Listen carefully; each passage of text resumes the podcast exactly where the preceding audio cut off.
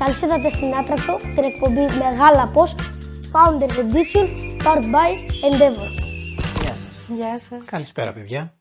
Ε, εγώ είμαι ο Παύλος. Εγώ είμαι η Μαρία. Και εγώ είμαι ο Σάκης. Πώς λέγεται η εταιρεία σας και τι ακριβώς κάνει; Θα μιλάμε στην ελληνικό πρώτα απ' όλα. Α, ωραία, εντάξει. Οπότε, λοιπόν, η εταιρεία μου λέγεται Επιγνώσεις. Είναι μια εταιρεία τεχνολογική, η οποία λογισμικό φτιάχνουμε, το οποίο βοηθάει εταιρείες να εκπαιδεύσουν καλύτερα το προσωπικό τους. Ε, τι σημαίνει αυτό; Οι εταιρείες κάποιου μεγέθους και πάνω χρειάζονται ένα τρόπο να, κάνουν, να εκπαιδεύσουν τους εργαζόμενους τους. Αυτό μπορεί να γίνει είτε σε μια φυσική τάξη, είτε με κάποια εργαλεία λογισμικού σαν το δικό μας. Οπότε ερχόμαστε εκεί πέρα να βοηθήσουμε να λύσουν αυτό το πρόβλημα πιο οικονομικά, πιο γρήγορα και πιο αποδοτικά. Πολύ Πώς σας ωραία. ήρθε η ιδέα; Γενικά ο χώρος αυτού που λέμε e-learning είναι κάτι μεγάλο. Δεν είναι ότι έχουμε ανακαλύψει το τροχό σε καμία περίπτωση. Υπάρχουν και άλλοι ανταγωνιστές στο χώρο. Αυτό που λύσαμε εμείς είναι ότι αυτό που παρέχουμε είναι πιο γρήγορο, πιο οικονομικό, ε, είναι πιο πλήρες σε σχέση με τον ανταγωνισμό σε πάρα, πολλές, ε, σε πάρα πολλά χαρακτηριστικά του. Οπότε το προτιμάει ο κόσμος. Ήταν δύσκολα τα πρώτα βήματα. Ήταν πάρα πολύ δύσκολα. Γενικά μ, ε, περάσαμε μέσα από πάρα πολλά κύματα μέχρι να καταλήξουμε και στην ιδέα και στην εταιρεία που έχουμε τώρα. Είναι κάποιες φάσεις αυτές που λέω ε, ε, καταστροφική δημιουργική φάση της εταιρείας. Δηλαδή περάσαμε από πολλά pivot, έτσι το λέμε εμείς. Δηλαδή ε, η αρχική ιδέα δεν έχει καμία σχέση με αυτό που κάνουμε τώρα. Να έχετε μια εικόνα. Ανάλογα με το τι βλέπαμε από την αγορά, αλλάζαμε το προϊόν μας, το ξαναλλάξαμε το προϊόν μας, ξαναλλάξαμε το προϊόν μας ώστε να καταλήξουμε σε αυτό που, που έχουμε τώρα. Πήρε πάρα πολύ χρόνο. Ήσασταν μόνος σας ή με άλλους; Και η συνεργασία πώς ήταν; Ε, κα- Εγώ θεωρώ ότι κανείς δεν μπορεί να τα κάνει μόνος του όλα αυτά τα Μμμ. πράγματα. Οπότε είχα έναν συνεργάτη βασικό με τον οποίο ξεκινήσαμε την εταιρεία, τον Δημήτρη τον Τσίγκο. Και στην πορεία προφανώς η εταιρεία είχε και πολλούς άλλους συνεργάτες, οι οποίοι αυτή τη στιγμή που είναι πολύ μεγαλύτεροι είναι και η βάση της εταιρείας. Έτσι. Η συνεργασία ήταν, ε, είχε, όπως όλες οι συνεργασίες, είχε πολλά καλά και πολλά ε, προβληματικά, Ωραία, ωραία. αλλά γενικά δούλεψε αποδοτικά εκ του αποτελέσματος. Για να προσλάβετε αυτούς τους ανθρώπους, ποια ήταν τα χαρακτηριστικά που θέλατε να έχουν. Ωραία, λοιπόν, στον ελληνικό θα μιλάω. Α, συγγνώμη, ναι. Ε, λοιπόν, το πρώτο πράγμα που, που ψάχνω στους ανθρώπους είναι να είναι καλοί άνθρωποι. Έτσι, είναι πολύ γενική έννοια. Είναι άνθρωποι τους οποίους μπορώ να συνεργαστώ, είναι άνθρωποι που δεν είναι τοξικοί, είναι άνθρωποι οι οποίοι ε, είναι από καλή πάστα, μπορούμε να πούμε. Από εκεί και πέρα, ψάχνω ανθρώπους που προφανώς μπορούν να κάνουν τη δουλειά και αυτό που με ενδιαφέρει πάρα πολύ στους ανθρώπους και το οποίο είναι πολύ χρήσιμο στα πλαίσια μιας εταιρείας είναι οι άνθρωποι που λύνουν προβλήματα. Είναι άνθρωποι που παίρνουν ένα πρόβλημα και το φέρνουν εις πέρας. Λύνουν, ε, λύνουν το πρόβλημα με τέτοιο τρόπο που είναι ικανοποιητικός. Επιχειρηματίας πιστεύετε γενέ, γεννιέσαι ή γίνεσαι; Ωραία ερώτηση αυτή. Γενικά θεωρώ ότι γίνεσαι, δεν γεννιέσαι. Βέβαια, αν έχεις κάποια συγκεκριμένα χαρακτηριστικά, είσαι αρκετά εξωστρεφής, έχεις μια έφεση προς το ρίσκο, είναι πιο εύκολο να γίνεις επιχειρηματίας. Αλλά υπάρχουν και άλλοι άνθρωποι, ε, π.χ. εγώ θεωρώ τον εαυτό μου δημιουργικό άνθρωπο. Δεν είμαι ένας άνθρωπος που παίρνει πολύ μεγάλο ρίσκο και ε, προσέγγισα την επιχειρηματικότητα μέσα από μια δημιουργική έτσι, οπτική. Ήθελα να φτιάξω πράγματα και η επιχειρηματικότητα μου έδινε αυτό το πλαίσιο να μπορώ να φτιάξω πράγματα με μεγαλύτερη ελευθερία. Έφταναν οι γνώσεις σου για, από το πανεπιστήμιο για να ιδρύσεις την εταιρεία; Το πανεπιστήμιο σου δίνει ένα πλαίσιο αναφοράς, δεν σου δίνει ειδικές γνώσεις. Τώρα, ε, όταν ξεκινάς μια εταιρεία, χρησιμοποιείς προφανώς τις γνώσεις σου και τις εξειδικεύεις ανάλογα με τις ανάγκες που έχει το αντικείμενο που πας να λύσεις μέσα από την εταιρεία. Οπότε δεν θα λέγω ότι φτάνουν, αλλά σε καμία περίπτωση δεν είναι και άχρηστες οι γνώσεις Ναι, του ναι. πανεπιστήμιου. Έτσι. Οπότε συνδυάζεις τις γνώσεις σου με κάτι πιο εξειδικευμένο για να δημιουργήσεις κάτι καινούριο. Οπότε προτιμάς τα παιδικά σου χρόνια από τώρα; Θα λέγεις ότι είναι τα καλύτερα που πέρασες; Όχι. Δεν Α. ήταν τα καλύτερα. Ούτε τα φοιτητικά χρόνια ήταν τα καλύτερα. Όσο και αν σας κάνει εντύπωση, παιδιά, τα καλύτερα μου χρόνια ήταν μετά που ξεκίνησα την εταιρεία.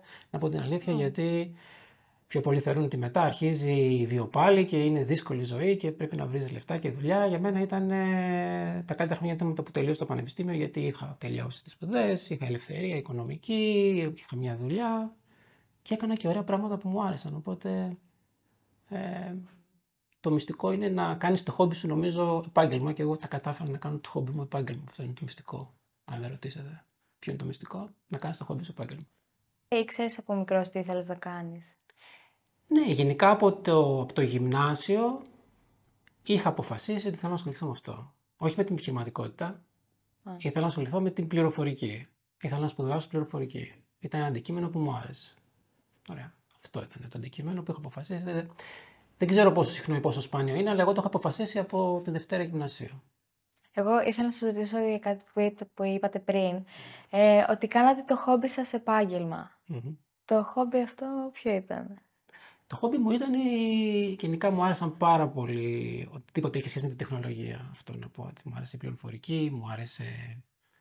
Ε, ασχολούμουν πάρα πολύ με το προγραμματισμό, ασχολούμουν πάρα πολύ ε, με να παίρνω πράγματα για τον υπολογιστή μου από τότε. Όχι τόσο παιχνίδια, ε, gadget.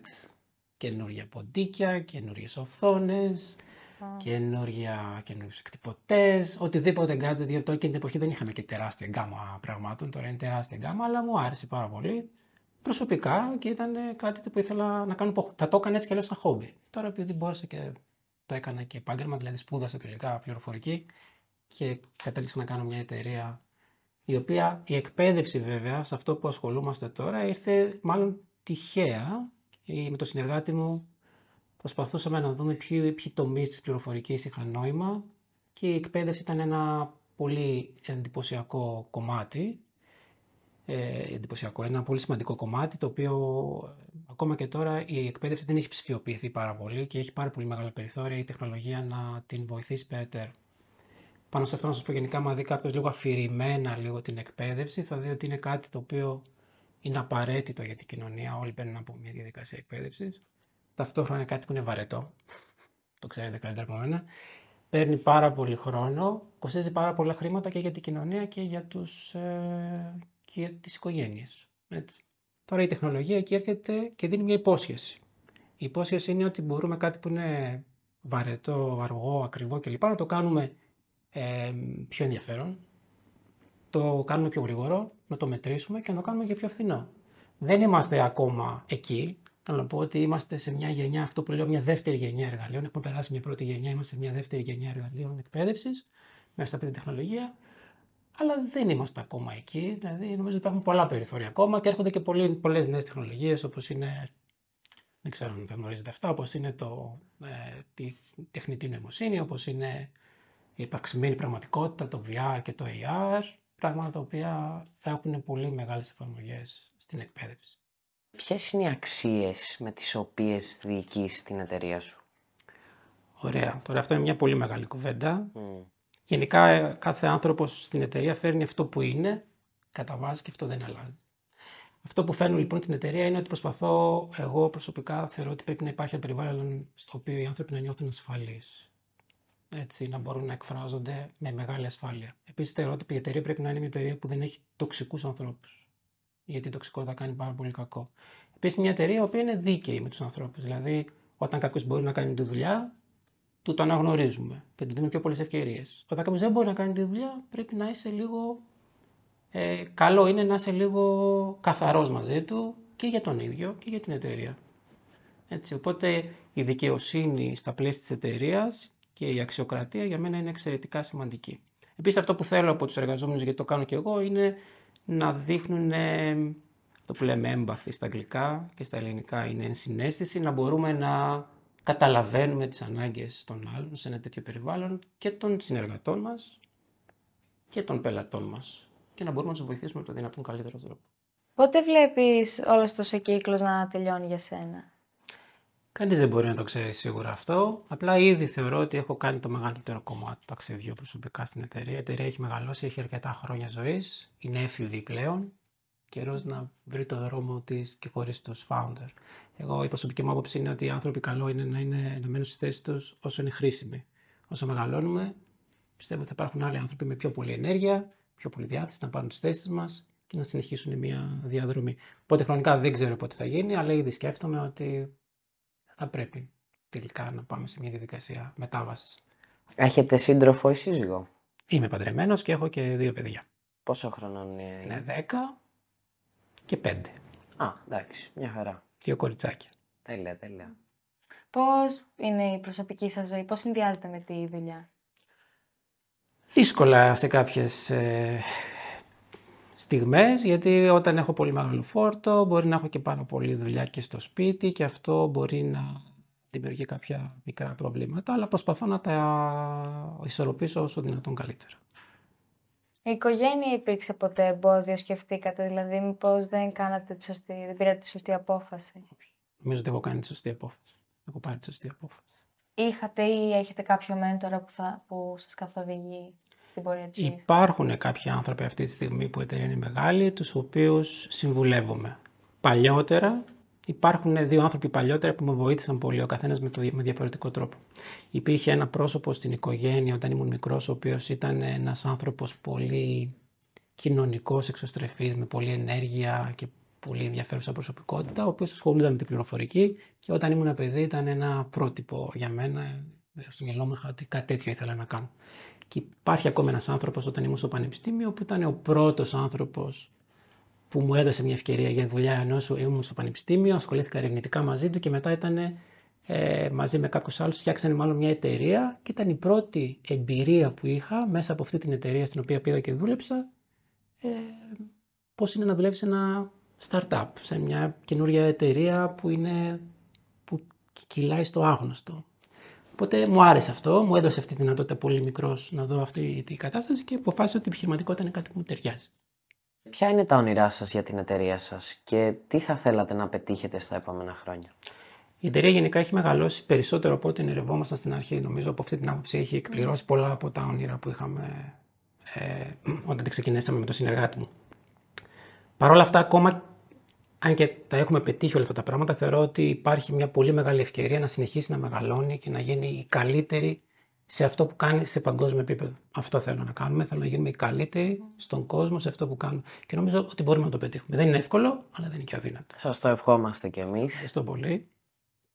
Ε, για σας δηλαδή, τι είναι ακριβώς επιτυχία; Για μένα επιτυχία για την, στο περιβάλλον της εταιρείας θα ήταν η εταιρεία ε, να πετύχει αυτά που συζητάμε τώρα, να γίνει καλύτερη στον κόσμο και να περπατήσει και να μπορεί να συνεχίσει όταν εμείς, εγώ και ο συνεργάτες μου, δεν θα είμαστε ακόμα εκεί. Δηλαδή να συνεχίσει να γίνεται, να, το περιβάλλον που έχουμε δημιουργήσει να διατηρηθεί, η ενέργεια που έχουμε φτιάξει να συνεχιστεί και να συνεχίσει η εταιρεία σε ένα πολύ καλό μονοπάτι και χωρίς εμάς. Νομίζω ότι αυτό, όσο και αν ακούγεται περίεργο, είναι, θα είναι επιτυχία. Αγχώνεστε για αυτή την ώρα ότι ίσως κάτι δεν πάει καλά, ίσως αλλοιώσει όλο αυτό, όλη τη δουλειά που έχετε κάνει. Το σκέφτομαι. Πάντα θα πω την αλήθεια. Δεν είναι, κάποιες αποφάσεις δεν είναι εύκολες, αλλά νομίζω είναι απαραίτητες και προσπαθούμε εγώ και οι συνεργάτες μου να, την, να τις εφαρμόσουμε με τον ε, πιο σωστό τρόπο που θα δημιουργήσει και τα δυνατόν λιγότερα προβλήματα. Τι συμβουλή θα δίνατε σε, και σε εμάς, αλλά σε κάποιο παιδί που βρίσκεται στην ηλικία μας; Το είπα νομίζω και πριν και είναι σημαντικό για μένα να κάνετε αυτό που αγαπάτε πάνω απ' όλα. Γιατί αν δεν κάνετε κάτι που αγαπάτε, δεν θα το κάνετε καλά. Το μυστικό νομίζω της επιτυχίας είναι να συνδυάσεις αυτό που αγαπάς με τη δουλειά σου επίσης, αν γίνεται, γιατί τότε θα το δουλέψεις ποτέ.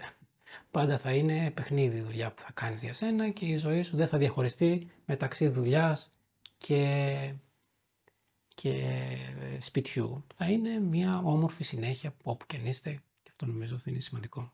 Πολύ όμορφο αυτό. Και αυτό είναι βασικά το, το σημαντικότερο, να, να έχουμε θέληση και να αγαπάμε αυτό που κάνουμε. Ευχαριστούμε για όλα όσα μας είπατε σήμερα και σας ευχόμαστε μέσα από την καρδιά μας το καλύτερο για την εταιρεία σας. Σας ευχαριστώ και εγώ και σας εύχομαι και σε εσάς τα καλύτερα, να κάνετε αυτό που αγαπάτε και να είστε ευτυχισμένοι στη ζωή σας. Ευχαριστούμε. Ευχαριστούμε πάρα πολύ. Να είστε καλά.